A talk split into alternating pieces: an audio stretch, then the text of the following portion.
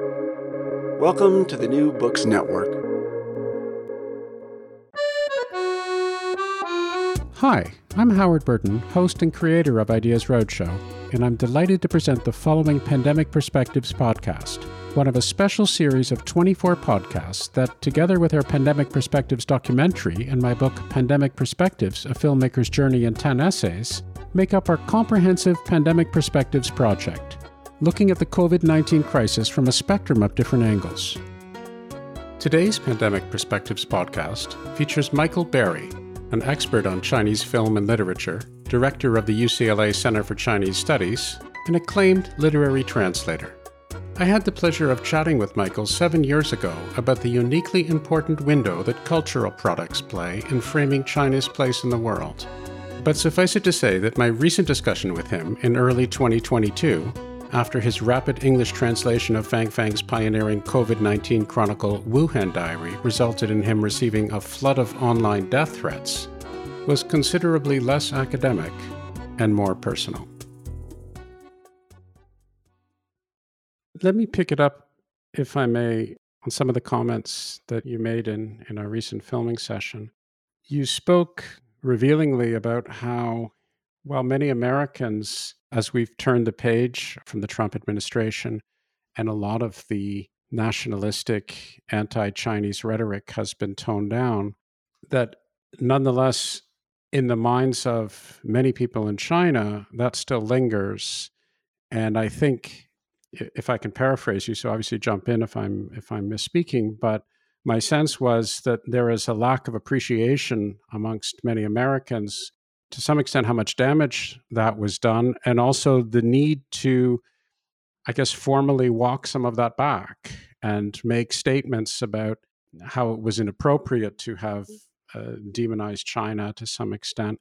And there's a lack of understanding or awareness or appreciation of just the amount of damage that has occurred in the hearts and minds of many people in China. So, first of all, is that a correct interpretation of what you're saying? And then, uh, my second question, assuming that you say more or less, uh, but I'm going to let you respond nonetheless, is to say, well, what should be done? Like, how could we diffuse or or progress or ameliorate the situation?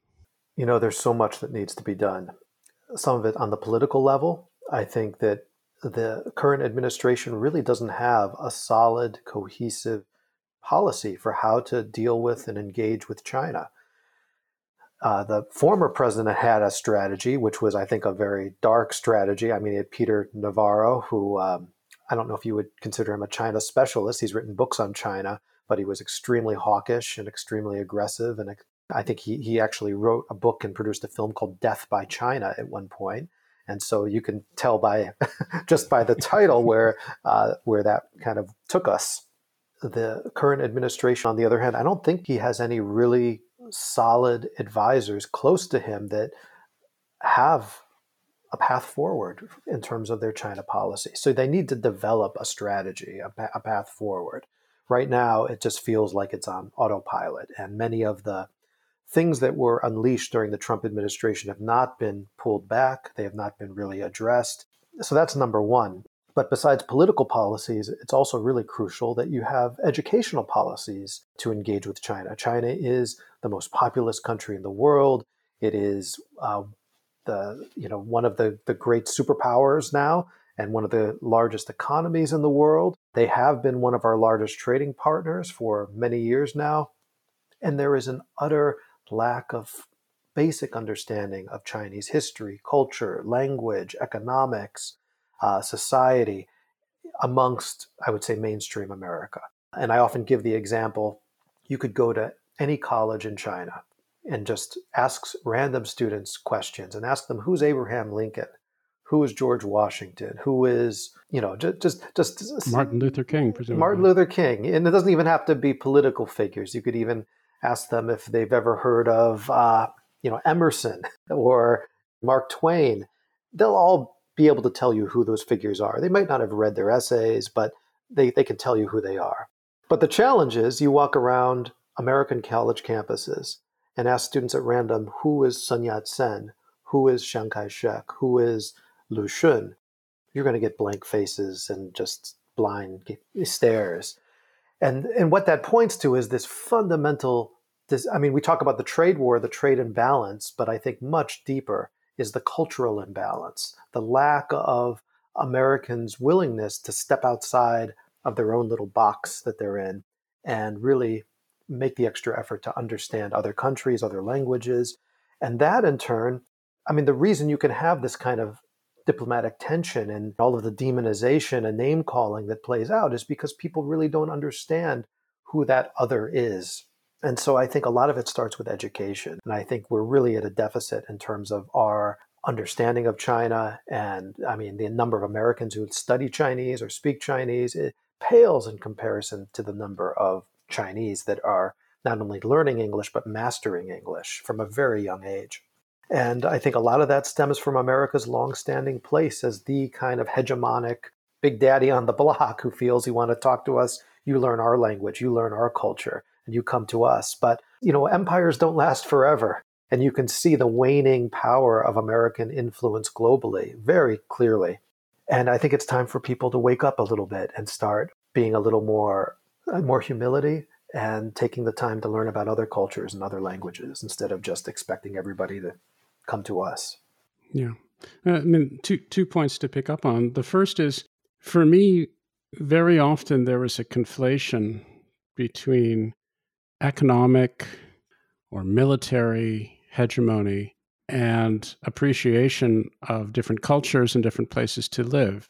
I mean, for example, there is this sense that if you have the biggest army or if you have the, the greatest economy by whatever metrics, you know, purchasing power parity, uh, per capita, or however you, you, you want to measure these things, or how many toys your average citizen can buy, or whatever it is that you want to have, that you necessarily have the best quality life or that you are number one. And then there are all these scare stories. You know, America's uh, in danger of losing their dominance and becoming number number two or number three or whatever it is. Economists love to talk about this. One of the many reasons why I try not to listen to economists on a regular basis.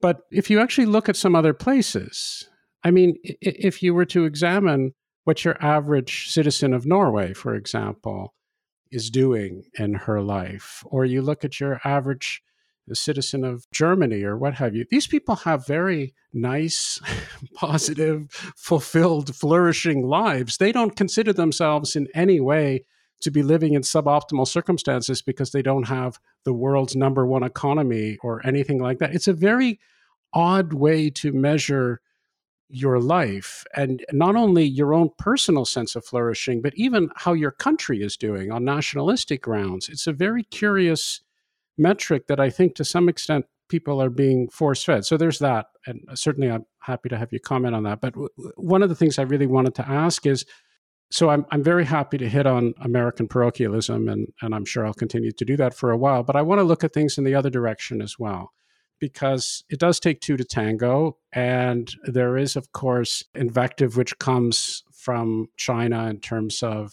looking at the Chinese government and some of the propaganda that comes out against the United States. And I wondered to what extent the pandemic had exacerbated that or minimized that. I, I want to get to Wuhan Diary, as you know, later on. But there were some moving scenes when Fang Fang talks about the spontaneous donation of masks from the city of Pittsburgh and from other places in the United States when things were very, very bad in Wuhan. And did any of that have any effect in terms of softening things or at least making things less vitriolic and uh, reducing the, the geopolitical tension, at least for a while? Yeah. Well, let me just backtrack a little and start with the first part of your question when you were talking about what the economic power of a nation means to the quality of living and and, and of course you know what one tricky part of that equation is the disparity between the haves and the have-nots the rich and the right. poor and so although countries like america have these powerhouse economies if you have this radical disparity with you know people in the 1% making i don't know what percentage the current calculation is so you know that can have radical implications for what that really means right and in concrete terms for people's quality of lives. Yeah. And so I think that's just a, a, really crucial part of the equation that a lot of people maybe don't factor in. But in the context of China, and getting back to the core of your question here, I think at the very early stages of the outbreak in Wuhan, there actually was a great reservoir of goodwill coming from the world towards China. There was a lot of outreach and outpouring of donations, of sympathy, of help. I mean, here, right here at UCLA, I had students that were doing drives to raise money to buy PPE and send it to Wuhan. And that was happening in cities all around the world, often spearheaded by international Chinese students who were studying here in the US. I saw that happening at campuses all over.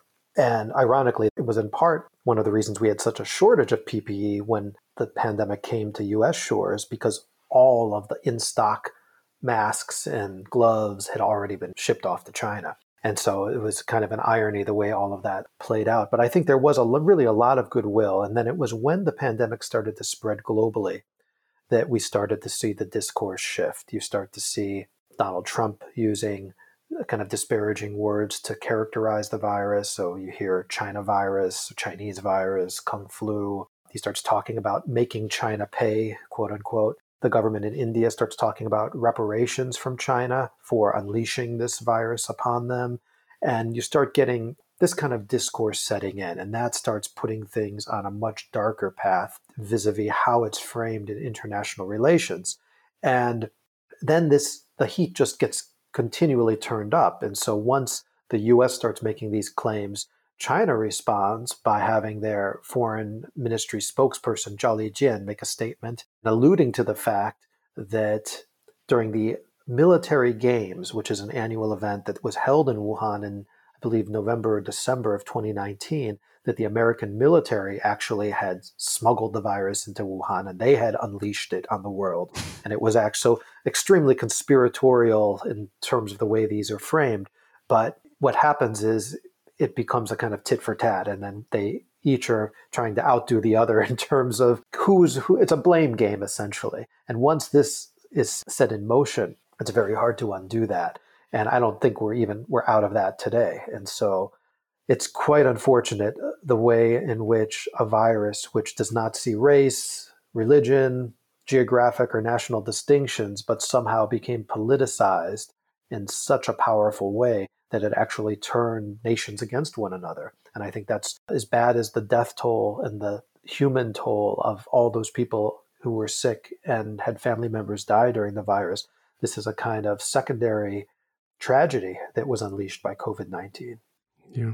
As I told you earlier, one of the things that particularly irked me was this whole idea of did the virus escape from a, from a laboratory in Wuhan investigation? Because unlike many things that are circulating around, this wasn't just limited to completely crackpot theories in social media. You had high ranking political officials, you had congressional inquiries, you had serious, or at least what should have been serious members of the establishment spending their time investigating this. And here's my take on this. So let me just give you uh, my take and then ask you whether you agree or disagree or to comment on it yourself. So my take was was twofold. So at first you think, well, okay, that's not unreasonable if you have something which is such a debilitating, terrible uh, situation, then you want to be investigating what happened with the idea that obviously you, you, want to take whatever precautions necessary to minimize the likelihood of it happening again in the mm-hmm. future. So that ostensibly is a reasonable thing to be doing. But there are two very significant provisos that come into one's head if you've spent any time thinking about this whatsoever. The first is that if you're going to make a serious, meaningful inquiry into the origins of a particular biomedical issue, say, then for it to have any credibility whatsoever, it has to be rigorously objective and it can't be seen to be a political football. And very clearly, one way to do that is you have an international inquiry where you have all parties participating equally.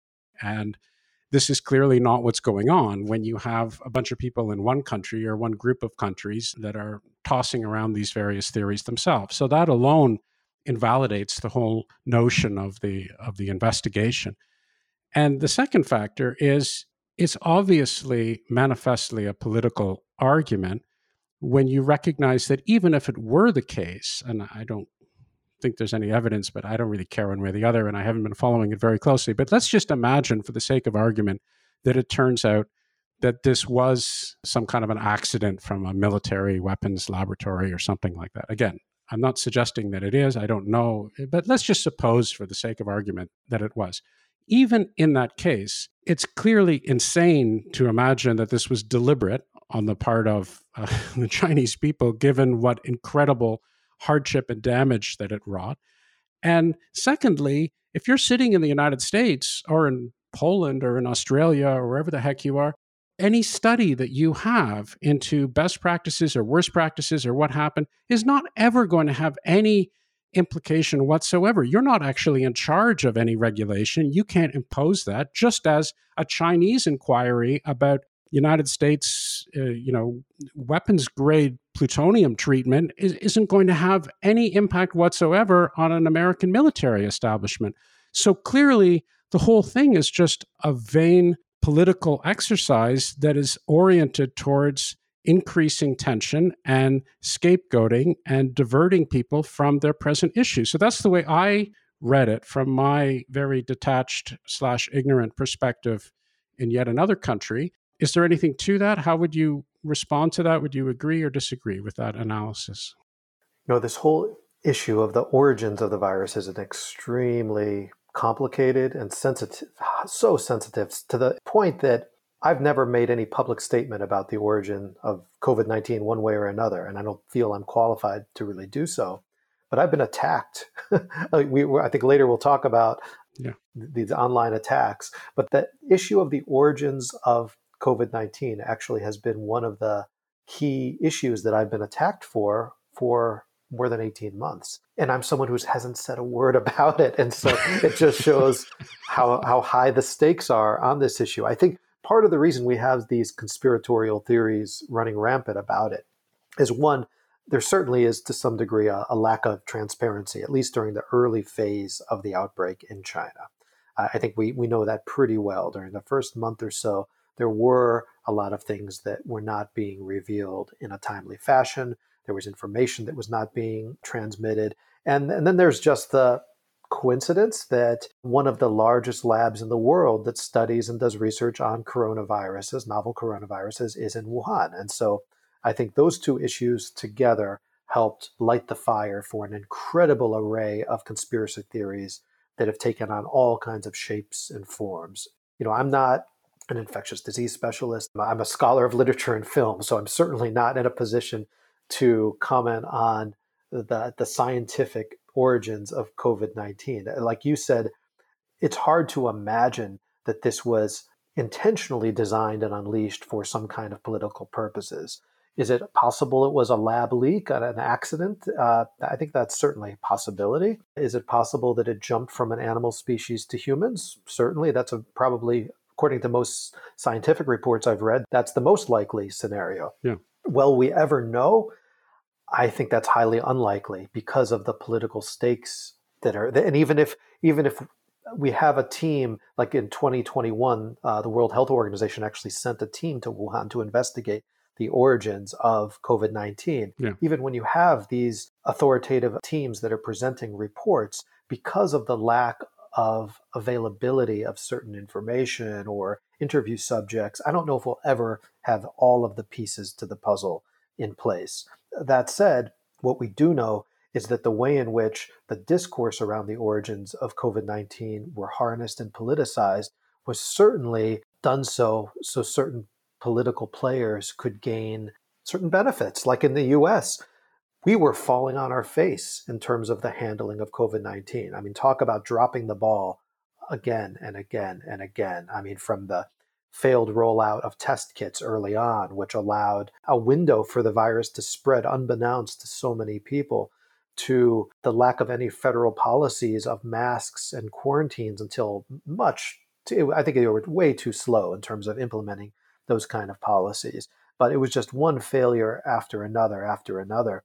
And one way to distract from that is to blame China. Look at what China did. And so I think we saw a lot of that happening vis-a-vis the this this discourse around the origins of COVID nineteen. But uh, I, I, mean, we're going to get to Wuhan Diary later. But you know, the original subtitle of the book right now it's Wuhan Diary: Dispatches from a Quarantine City. The original subtitle the publisher gave it, not the author, was Wuhan Diary Dispatches from the Original Epicenter, which to my ears sounded fine. I mean, I don't think there's any controversy that the first major site of a COVID 19 outbreak was in Wuhan, China. However, detractors from the book immediately latched onto the word original and said the root of that word is origin. And you're using this book to make a political statement about the origin of COVID 19, and hence a whole wave of conspiratorial attacks were unleashed on the diary from that context. So it just shows you how deep the rabbit hole goes in terms of the sensitivity behind this word origin in China. Okay. I'm going to try to say a few more words about this, and I, and I, I, I say this somewhat hesitantly, hence my stumbles, because I don't want to get you into trouble. And you've already admitted that this is something that people are bizarrely attacking you about and that you haven't commented on it. And perhaps I'm just being insensitive, or maybe it's the fact that I, I don't live in the United States and I'm not on social media. And so I'm not, clearly, I'm not fully cognizant of the different levels of the inferno to which these sorts of uh, discussions, let's say to use a charitable word, tend to go. But I look at this quite straightforwardly. I mean, look, there's no doubt whatsoever that that the virus originated, and I'm sorry to use that word, but it, I could use another word, uh, began, commenced, was first detected in the city of Wuhan. I don't think that there are any reasonable, reputable people who deny that today, two years after the fact. I don't think too many people denied it at the time. That is to say, in the early days of, of the outbreak. And, and so I'm not only thinking about my recollections of all the, the media reports, but also Wuhan Diary, of course. So there's a general acknowledgement from, I think we can say, pretty well most sane people, or let's just say all sane people, that that was where the virus was first detected, this new novel coronavirus. So that's point number one. My point with mentioning this, this whole escape from a lab is the idea that we don't know exactly how, and I don't think we will probably ever know, but let's just be charitable and let's say it's uncertain how this virus began. But I think you would again have to be, and I'm choosing my words carefully, insane to assume that the unleashing of this virus was deliberate on the part of anybody. I think to imagine that the Chinese government engineered, or the municipal government of Wuhan, or, or the the, the, the central hospital or you know any of these things deliberately unleashed this virus into the populace. I think to believe that you are beyond the realm of sane discourse. Agreed.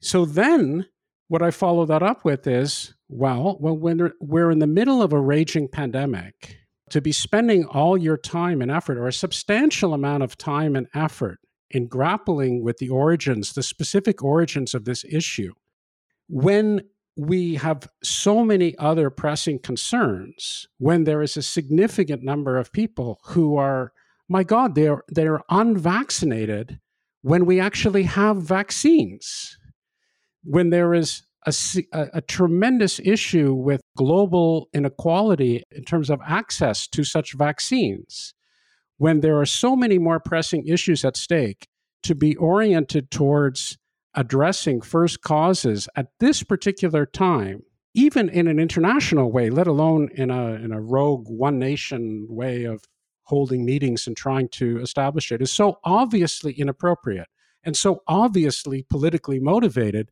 And then when you add to that the idea that even if you could establish which of course you're not going to be able to do under the circumstances. But even if you could establish that there were some poor practices that came into effect, or there should be some better regulatory guidelines, or what have you, there's no way you could unilaterally impose them on another sovereign nation anyway it's absurd. So that that's my point. My point is that clearly it's politically motivated and it's politically motivated in the most distasteful way because it's posing as trying to rationally and reasonably approach a core problem using evidence-based approaches, but it's nothing like that at all. In fact, it's it's clearly just a way of scapegoating and channeling anger. And that's that's deeply distressing to me when I see it and I think it should be pointed out. And I'm not suggesting that I'm the only person who's pointing this out or, or that I'm the person to be pointing it out or anything like that. But I think reasonable people should point it out. So that's so I'm pointing it out. I agree with the core of a lot of what you said. I do feel there still is, from a scientific perspective, right? We learn from our mistakes. We learn about future viruses from studying current viruses. And so I do think there is a, a place for scientists to try to figure out how this began for a way to, we can move forward and try to prevent or curb future outbreaks like this.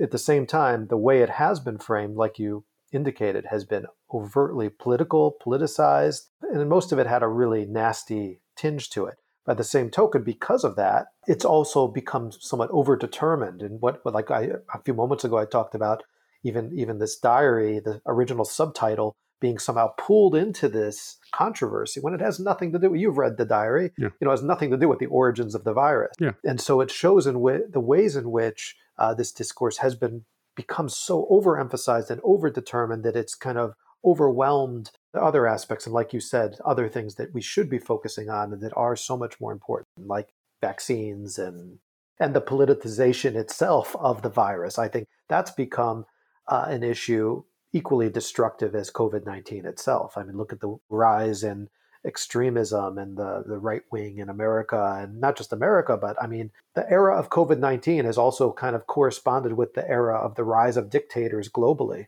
And so it's quite interesting and terrifying to see the ways in which these trends have overlapped and fueled one another. Yeah.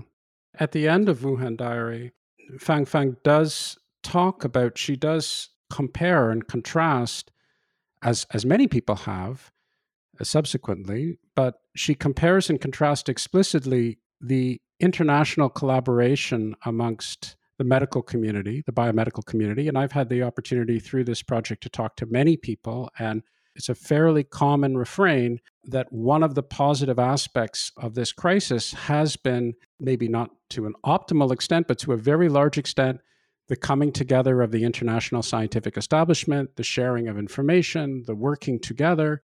That's acknowledged from many quarters. And Fang Fang talks, uh, she contrasts that with the politicization, which even then, I can't remember exactly when it was. I guess it was late March, early April, or whatever in that period. Even then, the politicization is starting a little bit. But she she talks. I remember specifically, she talks about a, a doctor whom she had interacted with whom she says is normally has a bit of an anti-American slant, but he was very impressed by what had been what was going on at uh, Massachusetts General or Harvard. I can't remember exactly where it was. And there was a, there's a real sense of the scientific community working together in contrast to even then the growing drumbeat of politicization of this. And so um, let me move on, if I may, to Wuhan Diary itself. Let me talk about a few things that I learned, or at least that changed my perspective from it. And I'm curious to know to what extent this is general, because I'm sure you've had a lot of feedback from a lot of different quarters about this. There's a general sense from the, I guess, standard knee jerk Western perspective when you think about China, you think of one party state, you think totalitarian state, you think censorship, human rights violations. These are the sorts of things that, that are normally associated from a Western perspective with China. And one of the things that was very interesting and revealing to me when I read Wuhan Diary was the degrees of subtlety that began to emerge in that characterization. So, specifically, here you have an author who's an acknowledged author, who's a celebrated author in China. She is clearly a brave individual and she is very forthright in her determination, increasingly so as the book progresses, to denounce the individuals, uh, either individually or at an organizational level, who are responsible for not having dealt with the disease earlier, who gave false information, who didn't alert the citizens, and so forth. So here you have somebody who is aware of censorship. She is herself being subjected to censorship, yet she is not only speaking truth to power, but and here's where the subtleties really begin to get interesting for me. She is not uh, calling for the overthrow of her government. She is not somebody who is saying that we necessarily have to have American style democracy or anything like that. What she is pointing out is she is pointing out the inadequacies and the inappropriate behavior that some people have invoked in the organization. And she is herself talking about how the government of China should take action. And she is pointing out to the documents and the rule of law within China that they should be able to take action. So she is saying China is a country that respects the rule of law. These people have broken the law, and therefore they should be held accountable and they should be punished in accordance with that law. And so it's a it's a very very different and much more nuanced interpretation of what's going on than I, as I guess your standard Westerner, would have naively believed. So my so I've rambled for quite a while. I'm eventually coming to a question. As you know, it takes me a little while to get there sometimes. So my question is this: To what extent is my bemusement, my initial bemusement, or at least my my appreciation of that that nuanced, more subtle version.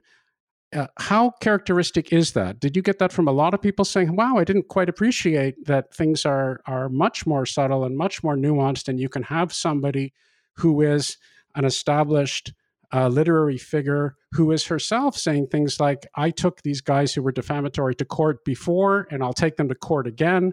that she believes in the rule of law in her country. She re- obviously recognizes that her country isn't perfect, like like all we all recognize that our countries aren't perfect, but that she does believe that she lives in a country that supports the rule of law, and she is framing all of her arguments in that context, and she is portraying her enemies as enemies of the government, these ultra leftists as enemies of the reform movement in China that the current government represents.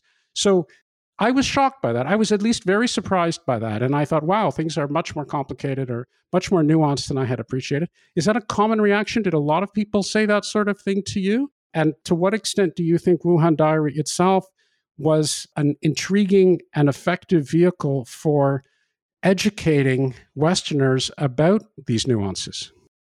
Yeah, that's an interesting question. And it really depends on who the reader is, how that person is situated. If they're American, if they're liberal, if they're conservative, if they're Chinese, where their political leanings are, because what she's doing is quite complex in the sense that she is of the system. She's part of the establishment. For much of her later career, she actually served as the chair of the Hubei Writers Association, which is an official government organization. It's what some people would call a cadre, you know, and so and that also plays into how she was later attacked. And we, we can get into that because later on, when some of these attacks would claim that she was entitled, that she was removed from the reality that everyday people were going through because she was living in this kind of political bubble, so to speak. But what she does is she uses the system and she uses the legal language and she uses her knowledge of how things work in China politically to get things done to exact change and to push her agenda forward. And so some people who haven't read the diary have the impression, oh, she's like a dissident writer, or she's somebody who, like you implied, maybe she's trying to call for the overthrow of the Chinese government. You would think that the disinformation campaign unleashed against her, that she must have done something terrible like that. But if you actually read the diary, it's quite mild in that sense, that she's calling for very measured, reasonable items to be carried out. At the same time, some of those things are quite explosive within the Chinese context. For instance, when she starts talking about censorship very early on, the very first entry, she's already talking about censorship. And at one point in the middle of the diary, she actually directly addresses the censors and says, My dear internet censors, let us speak. You know, we're quarantined, we're locked down, we're all frustrated, we're scared, we're lonely. You need to at least give us an outlet to talk.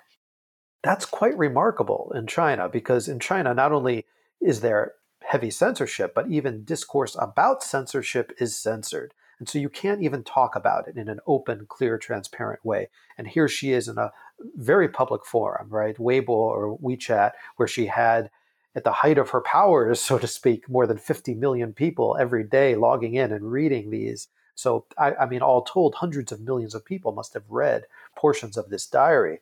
And she's using that as a space to kind of exact a more liberal, open, transparent civil society in China and bring that about for her and her compatriots. And so those segments are quite remarkable that she was able to do that. And, and she did that by playing cat and mouse with the internet censors and using friends' accounts to blast these out, people forwarding them. And there was a very kind of creative way in which her message was amplified and got out to various people.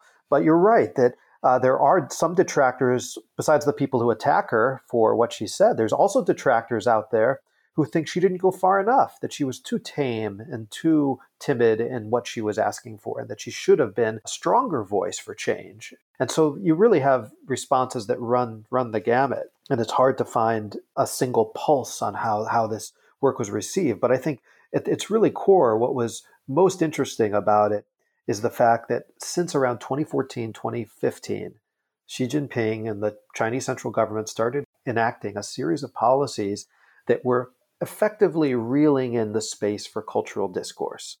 It was getting smaller and smaller. What you could say, publish, make a film about uh, in 2020 was very different than what you could do in 2013. It had gone backwards in, in the eyes of most, I think, artist friends that I know. They have books that they can't publish today that they would have had no problem publishing, you know, a decade ago.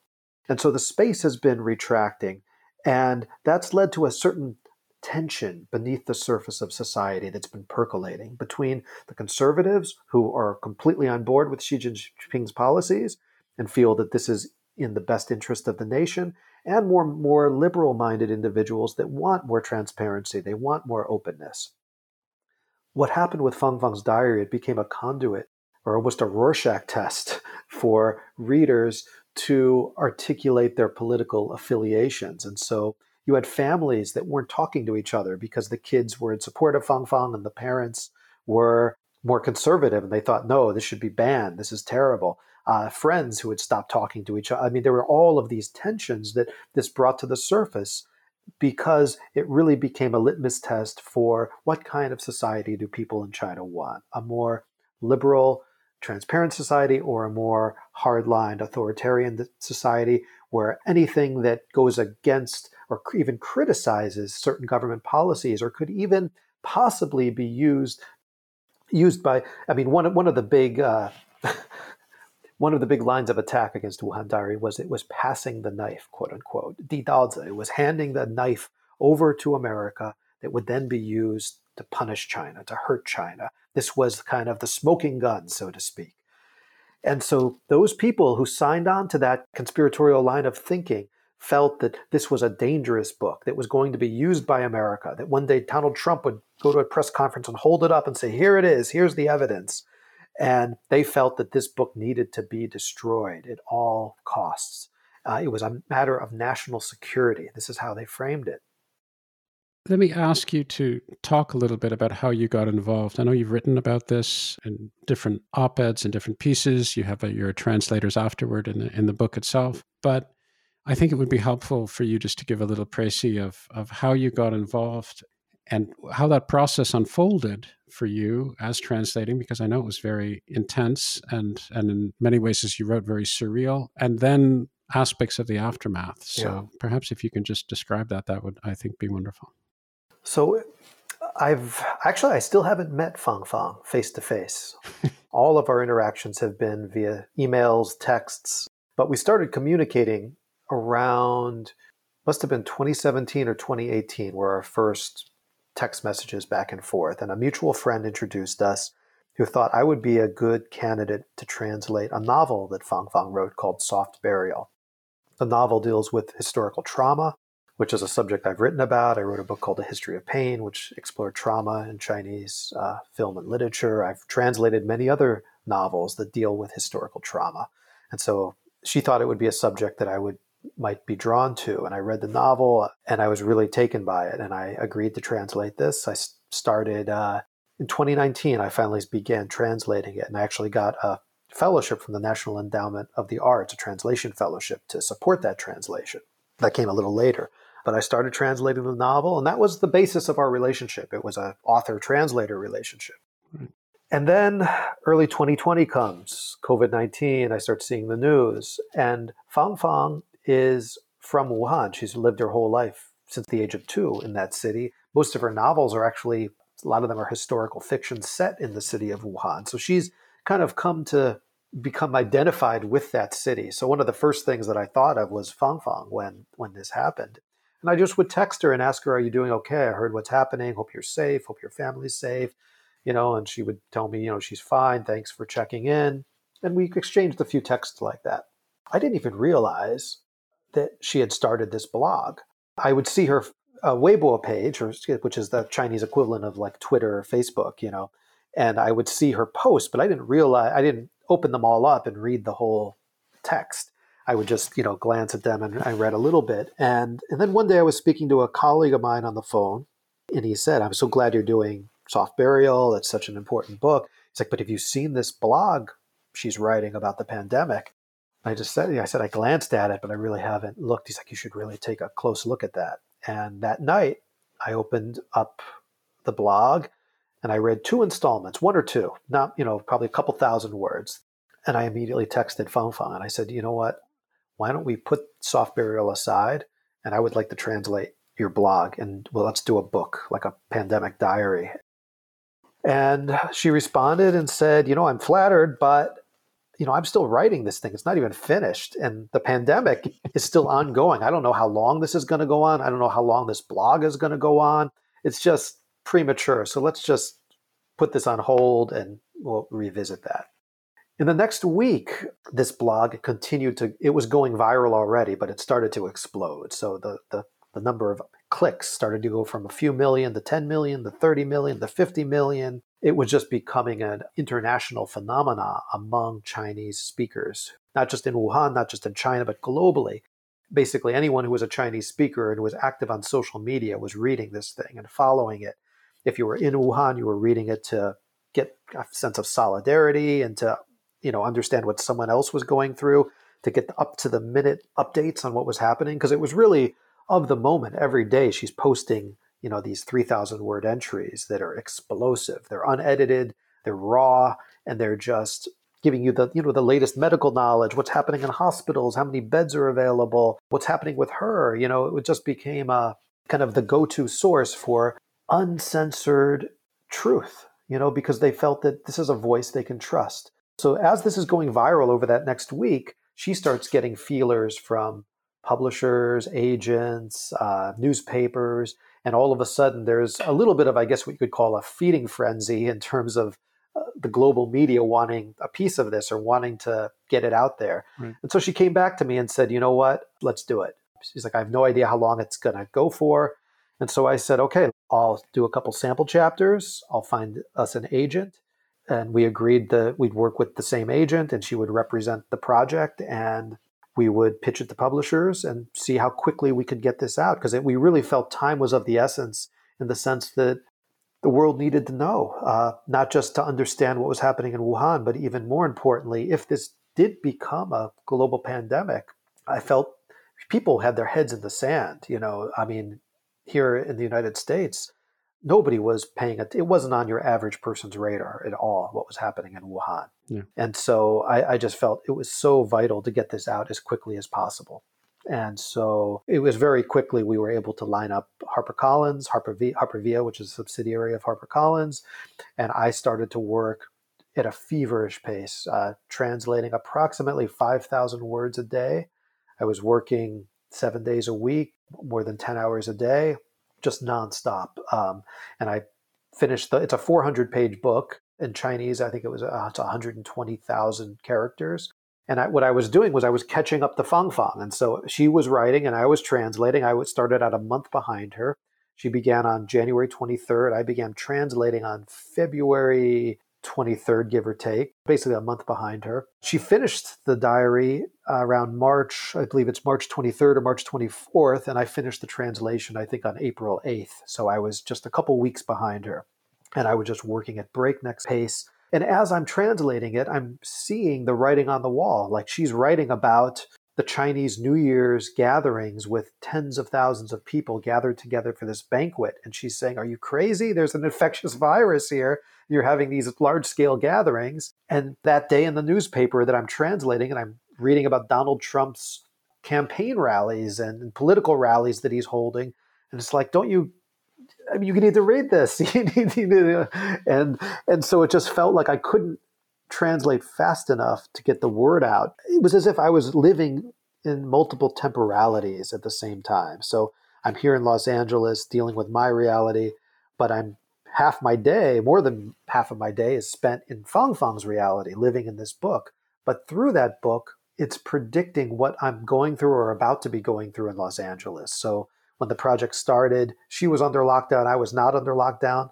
About a month into it, I was under lockdown here in Los Angeles. You know, all the things that she's talking about, trying to order groceries online and struggling to get an order. I'm, I'm doing that with you know Whole Foods deliveries, and, and you can't get an order because it's just everything's booked. I mean, all the little details that she's describing, I start to kind of I shouldn't say vicariously experience because it was a warped version of what she experienced. It was the we were going through a very similar experience, but in a different kind of time frame in a different location.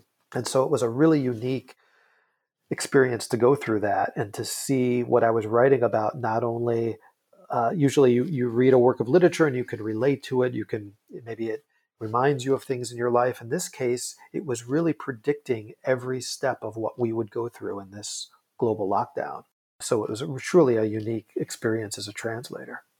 And as you kind of also alluded to, I mean, one of the strangest things that happened was if you read the diary, you know that it's not, there are two viruses she talks about. One is the virus of COVID 19, the other is the virus of disinformation and online hate. And she had been a victim of that from pretty early on in the in the diary. She starts talking about the hate attacks against her, the hate campaign. And as the diary continues, that gets becomes an increasingly large part of what she discusses in the diary. I think by the end, it almost feels like the last third of the diary, probably 30% of the content is about the hate campaign against her. And I thought I, I always thought thought of myself as a very empathetic person, and I I mean my heart broke for her as I'm translating this content and I'm trying to put myself in her shoes and be the best advocate I could for her. But as you know, like becoming a parent or suffering from a terrible disease, there are some things in life you can only really appreciate unless you experience it. And in mid April, about April 8th, the trolls started to come after me for translating the book. And then I became targeted as part of this conspiratorial campaign. And all of a sudden, I was also vicariously, not vicariously again, but actually experiencing the same uh, kind of death threats and hate and uh, despicable attacks that Fang Fang had been subjected to. And so that really gave me a whole nother level of appreciation for what she was going through and, you know, and in some ways it also, you know, you try to look at the silver lining of things. There's no great silver lining to getting daily death threats and getting daily attacks like that.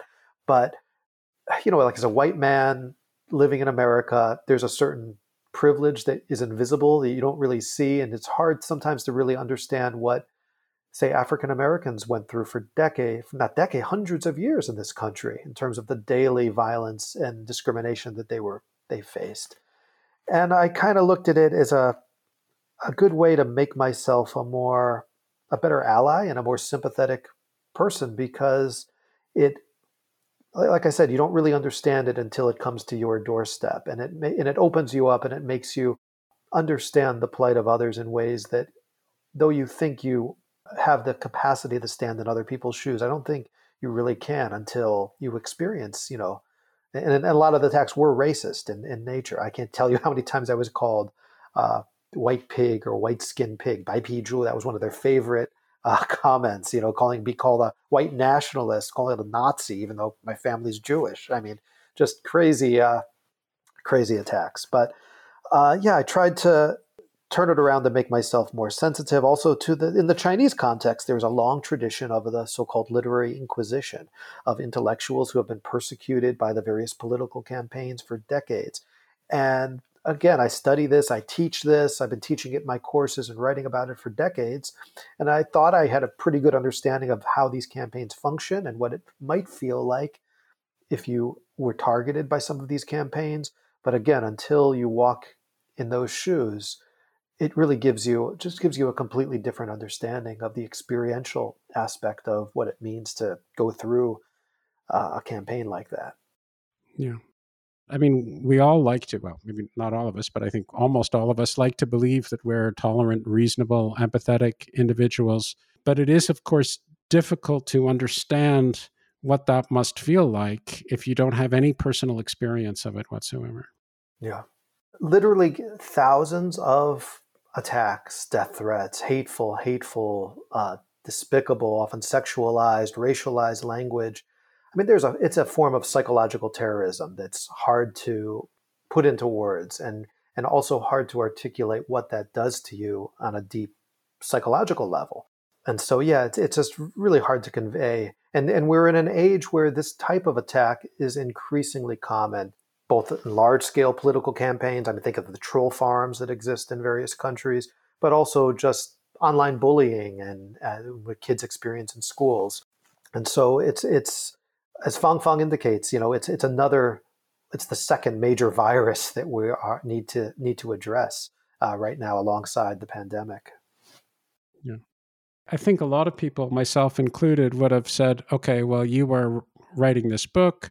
Again, with the, with this very sort of simplistic binary situation of this is a dissident writer who is saying something critical of the regime in a, in a one party state. And so obviously it is the state apparatus or representatives of the state apparatus writ large that are mobilized against you.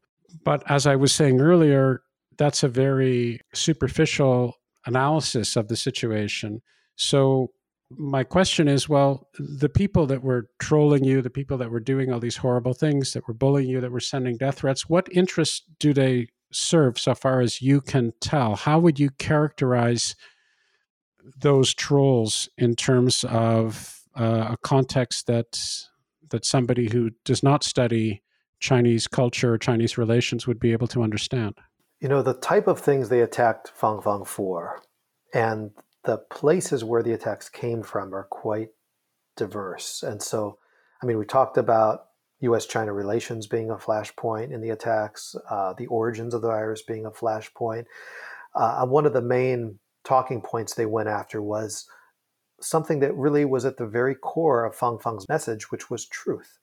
She became this voice of the conscience of Wuhan, the voice of truth for so many people. And so that's what they attacked. And they started to uh, accuse her of spreading lies. They called her the witch of lies.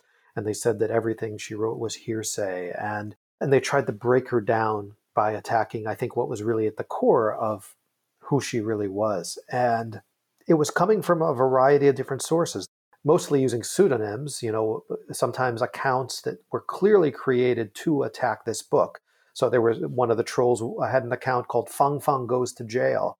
Another was America Must Die, you know. And so there, there were troll accounts like that there were some VIP social media users. We would call them political influencers. These are people with Weibo accounts that have 8 million, 9 million, 10 million followers. And they would post long essays, sometimes a 5,000 word essay attacking Fang Fang or attacking me. And then if you have 9 million followers and even a small percentage of them pick up the flag and start sending more attacks, it just gets exponential. You also had state media, such as uh, the Global Times, which is a government, basically a tabloid newspaper. They were publishing editorials attacking Fang Fang. But it started to get so deep and so complex that uh, pop culture was employed. There were rap songs released about Fang Fang. You know, you, you probably have heard the genre of diss songs where you put someone down in a rap song. I thought they were all that. I, isn't that like? I thought all rap were diss. so there, there were there were multiple anti Fang Fang diss songs that were going viral on Chinese uh, social media. There was academia that was employed. So there were book length academic monographs published and produced overnight and released in April of 2020 that were basically just a hit job trying to attack Fang Fang. And then there were also official investigations launched, say, in uh, almost a witch hunt into supporters of Fang Fang. There was a professor named Liang Yanping from Hubei University who was subjected to a trial at her university. And she was actually dismissed from the Chinese Communist Party and banned from teaching for standing up for Fang Fang and speaking out publicly in Fang Fang's support.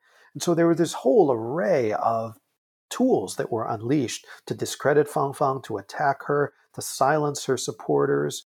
And where does this come from? Is it top down? Is it bottom up? I think it was a complex combination of that. Um, certainly, you could not have an attack so sophisticated, so protracted. I mean, this went on for well over 18 months, which is also very unique in contemporary Chinese literature to have a, a campaign like this to, to, to extend so long and to have so many complex facets to it. So, certainly, this could not happen with the blessing of at least some government organs or parties. Um, which where it came from, who knows? Uh, sometimes you would see trolls send out information that would be picked up by official sources and amplified. In other cases, it would come. There would be a more official source that would put some information out and then be picked up by the trolls. And so it's kind of a chicken chicken and the egg scenario. But I think at the bottom of the day, it became a useful political tool for the messaging that needed to be sent out at that time. It also there was a sense, I think, that there was one way to tell the story of the COVID 19 lockdown in Wuhan in 2020. And once a prescription was written for how that story should be told, this is what Xi Jinping refers to as the good China story, the correct, politically correct China story. Once that was written out, and they realized that Fang Fang's perspective deviated from that, it needed to be suppressed, and then new narratives needed to be introduced to supplant that. And so that's what we started to see. And then because Fang Fang is not a dissident, you can't just throw her in jail, you can't make her disappear. And so instead, this very sophisticated campaign was enacted to gradually, one piece at a time, tear down the myth of Fang Fang and take this writer with such dignity and courage and tear her down one piece at a time, attack her finances, attack her real estate holdings, attack her history of international travel, her a so called entitlement, attack the authenticity of her statements in the diary, and gradually tear her down and make her a demon in the eyes of the public. And that's what happened. And the people that supported her were silenced or too scared to speak out publicly because they knew that they too would be targeted. And it's just, it's a terrible tragedy of what occurred in the context of the lockdown and this writer of such again such integrity such bravery. I've worked with a lot of writers over the years and i don't think i know any other writer that could have bared the storm and stood in the center of the hurricane like she did receiving thousands and thousands of death threats attacks slander every day and still keep fighting and still keep speaking truth to power. And she became such a source of inspiration for me and continues to be how is she doing now? She's doing okay, um, but she hasn't been able to publish in China since all of this happened. And so, the, I mean, there's no Chinese language edition of Wuhan Diary. And her other books, some have been taken off bookshelves, others are just not being allowed to be reprinted and redistributed. They haven't been allowing her to publish in magazines or write op eds or do interviews recently. And so there's a lot of pressure to kind of silence her and not let her story get out. And for a writer, what do you have but your voice? And that voice, at least for the time being, seems to have been silenced. And so that's one thing I've been doing is putting a lot of attention to trying to translate her other works to try to make sure that at least globally she does have a voice and her works can get out there. And so I went back and I finished Soft Burial. That's finished. Uh, I, I, translated a second novel by her called The Running Flame. So we're hoping to find a home for those books soon. It's almost an ethical commitment at this point to make sure that her voice flourishes and she has a space to let her ideas or stories or words to get out there to the world. I hope you enjoyed this Pandemic Perspectives podcast. Once again, our Pandemic Perspectives documentary, released in early March 2022, is available for rent or purchase through the Ideas Roadshow app. While the accompanying book, Pandemic Perspectives A Filmmaker's Journey in 10 Essays, is available in print and ebook through all major book distributors, and an audiobook on the Ideas Roadshow app. See ideasroadshow.com for more details.